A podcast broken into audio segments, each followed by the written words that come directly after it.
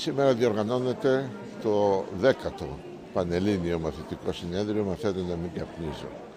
Η σειρά αυτών των συνεδρίων είναι, ε, στοχεύει σε μια συγκεκριμένη δράση. Το παιδί να περάσει το μήνυμα στην κοινωνία για το κάπνισμα. Τα παιδιά σήμερα διδάσκουν με τη ζωγραφική τους, με τα ποίηματά τους, με τα δρόμενά τους, με τη μουσική τους, αυτά που πρέπει να ακούσει η κοινωνία για το κάπνισμα, το παιδί παίρνει ηγετικό ρόλο στην αντιμετώπιση του καπνίσματος. Τα 600 παιδιά που θα είναι σήμερα εδώ δεν έρχονται για να ακούσουν αυτά που θα τους πούμε εμείς, αλλά για να μας πούνε τι πρέπει να κάνουμε. Αυτή η ανατροπή είναι το μήνυμα του συνεδρίου και το συμπέρασμα είναι ένα. Η νέα γενιά έρχεται, το κάπνισμα φεύγει.